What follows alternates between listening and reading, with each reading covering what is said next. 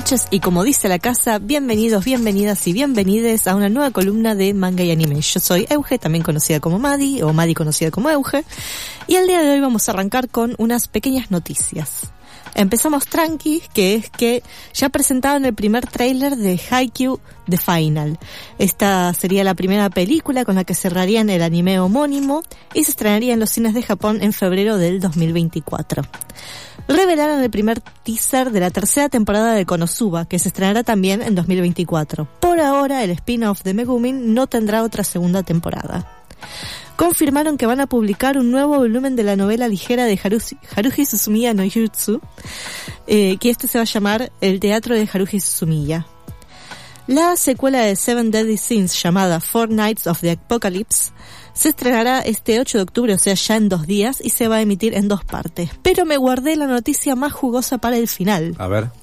Porque resulta ser que la empresa de radiodifusión y televisiva Nippon TV anunció el jueves que decidió adquirir el 42% de las acciones de Ghibli.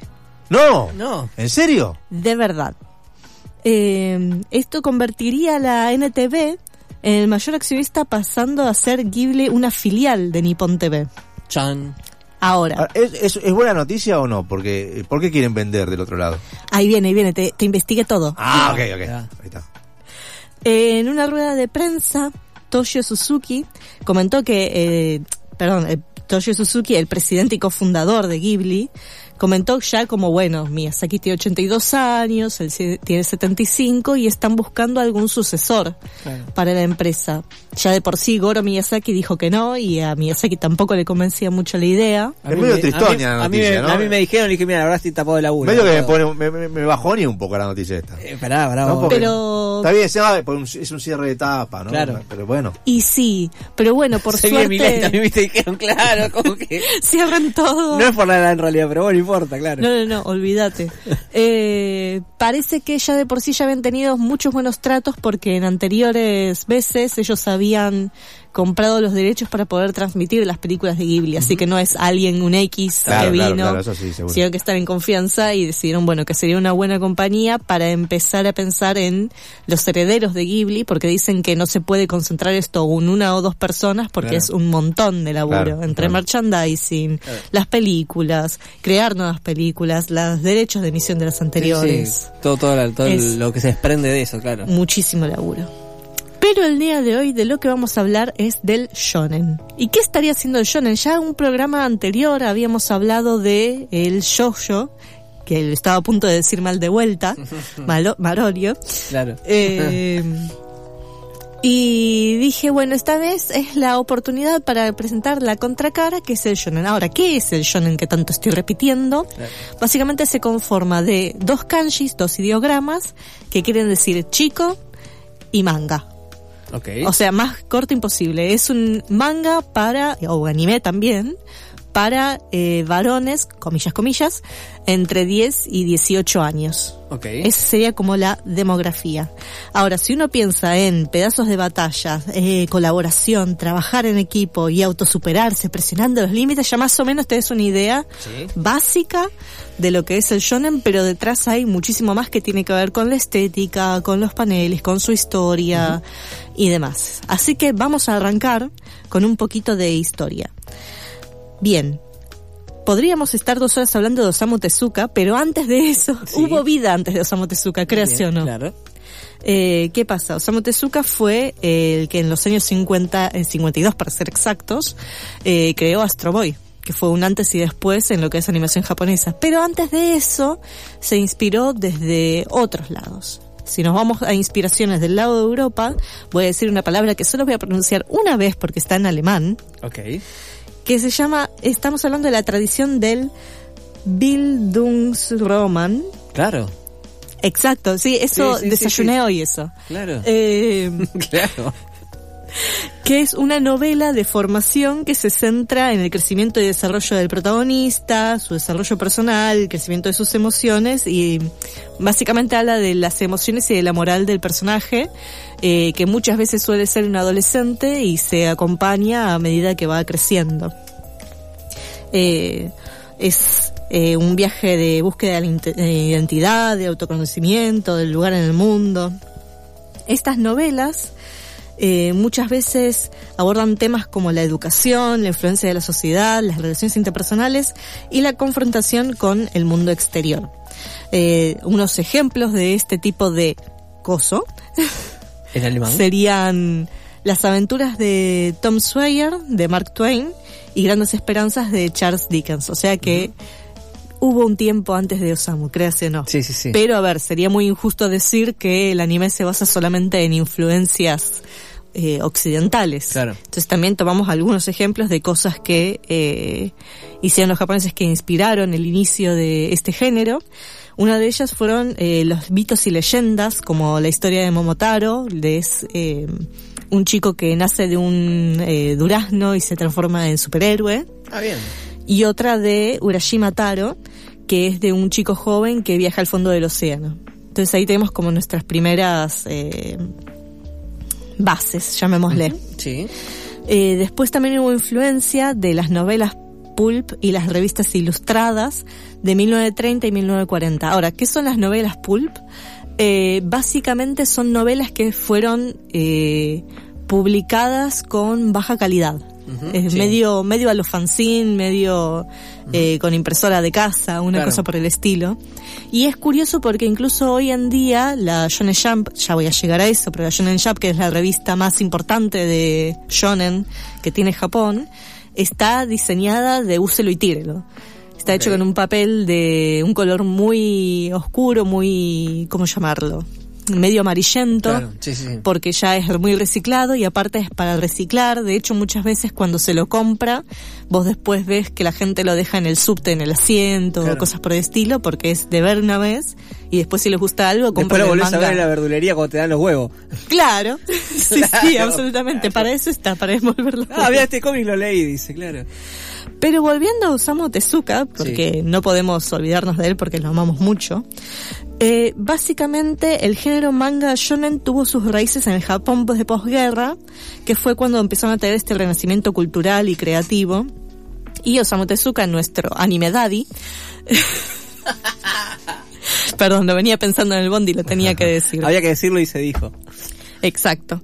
Eh, creó Astro Boy, que si se acuerdan es la historia de un chico que en realidad es un robot y se, eh, se enfrenta con diferentes dilemas emocionales y Sí. morales. Y entonces básicamente va aprendiendo a ser humano a medida que les enseña a los chicos. El Pinocho eh, de la robótica sería. Básicamente, no lo había pensado, muy buena, muy buena, ¿eh? Claro. Y otra cosa que hizo es este combinar los géneros de ciencia ficción y fantasía, que era algo que hasta el momento no se había mezclado con estas historias de desarrollo. Y aparte el gran impacto que tuvo Osamu Tezuka fue el hecho de que básicamente borró barreras eh, de eh, demográficas, no, bueno sí también, pero de espacio. Sí.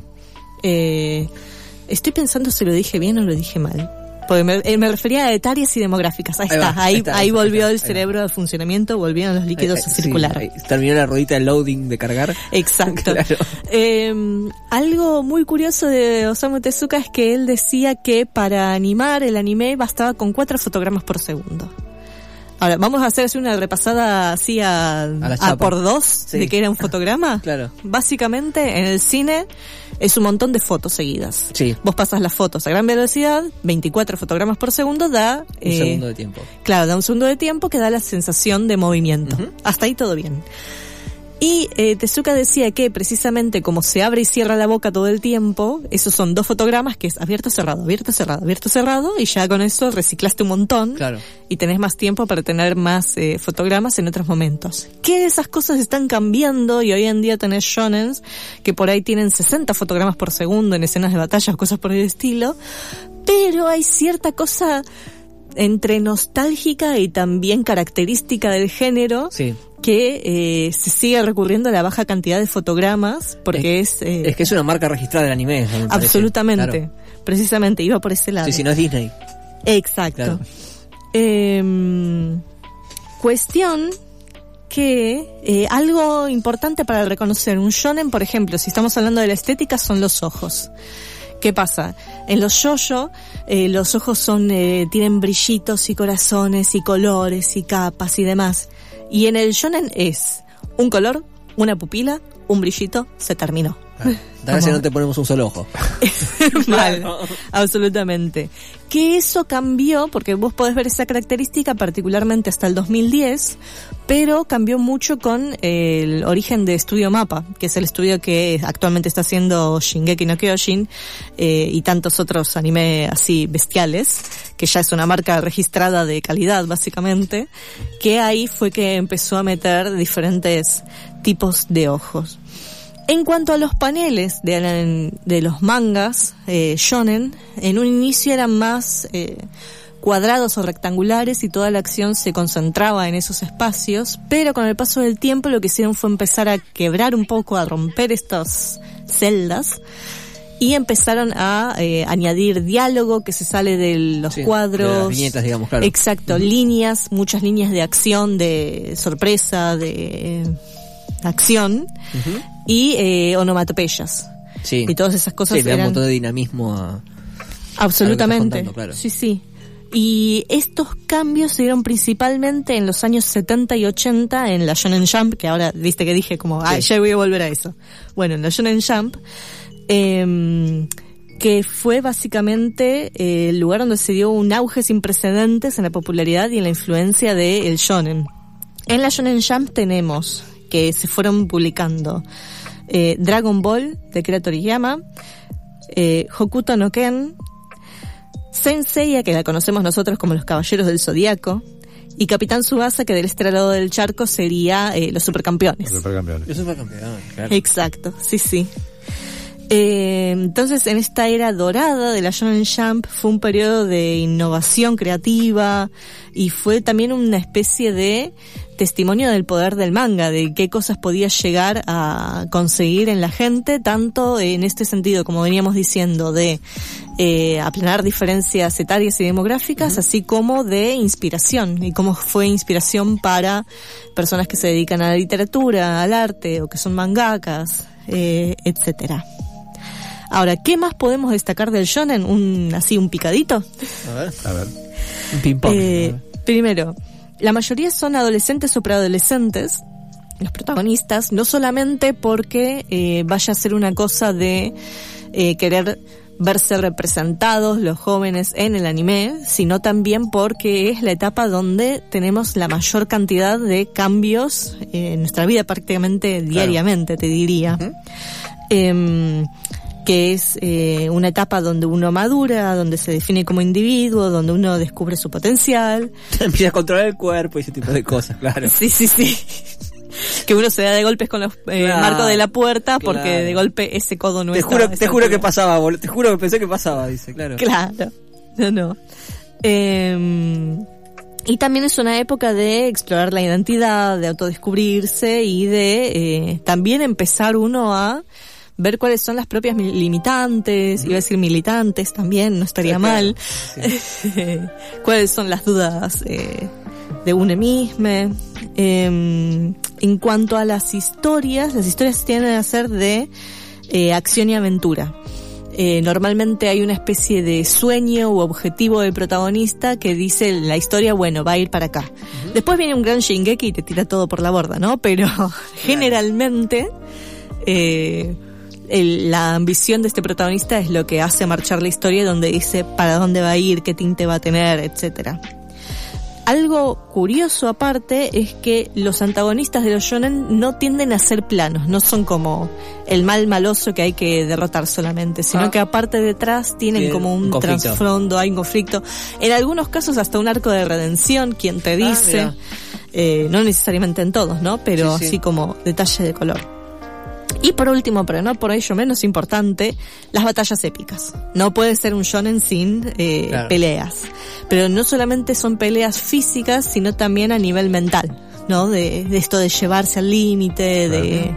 Sí, sí, la guerra con uno mismo, digamos. La, Claro, el juego mental, de superarse. Para, porque me faltó uno en el medio, ya con este lo cierro, ¿eh? era este, era este. Otra es, eh, tienen como una noción muy fuerte acerca de lo que es la amistad, la hermandad, la Sí. camaradería, la lealtad. Sí, sí, sí, sí, el vínculo con el, con, Claro, con el vínculo. El, el par, digamos. y eso sí, es algo que es súper rescatable, porque básicamente lo que te dicen es ningún eh, ninguna persona se sostiene por sí sola. onda, Claro. La respuesta es colectiva. Te la tiro ahí, a la Claro. esquina, y con Tomalo, eso dejalo, tomalo, dejalo, claro. Me encantó, me encantó, yo sigo aprendiendo. El cierre fue sigo muy bueno, muy bueno. Sigo aprendiendo como siempre. ¿Para cuándo el libro? Próximamente, ¿eh? Ah. ¿Sabes que El año que viene te prometo que va a haber libro. Ahí está. ¿Viste? Ah. Mirá, mirá- mirá lo que genera va de retro. Ya Mirá. tenemos. Obvio. Ya largamos un festival y ahora sacamos el libro de. Sí, está. Después eh, eh, tenemos que hacer el prólogo. ¿eh? A- Sí. Algo aunque sea, Obvio, algo tenemos por que hacer. favor. Algo, Dedicatoria, agradecimientos, todo. Por favor. sí, Este sí, libro sí. es un montón. Claro, este libro es un claro, montón. Es un montón, claro. Y aprendí mucho. Y aprendí mucho. Ma- Bueno, mató. tus redes, por favor, para que la gente sepa cómo, ¿Cómo no? encontrarte. Yo estoy como Madeline Reviews, Madeline Reviews, que eh, me pueden encontrar en Instagram, Facebook, me colgué TikTok Verdad. y sobre todo en YouTube.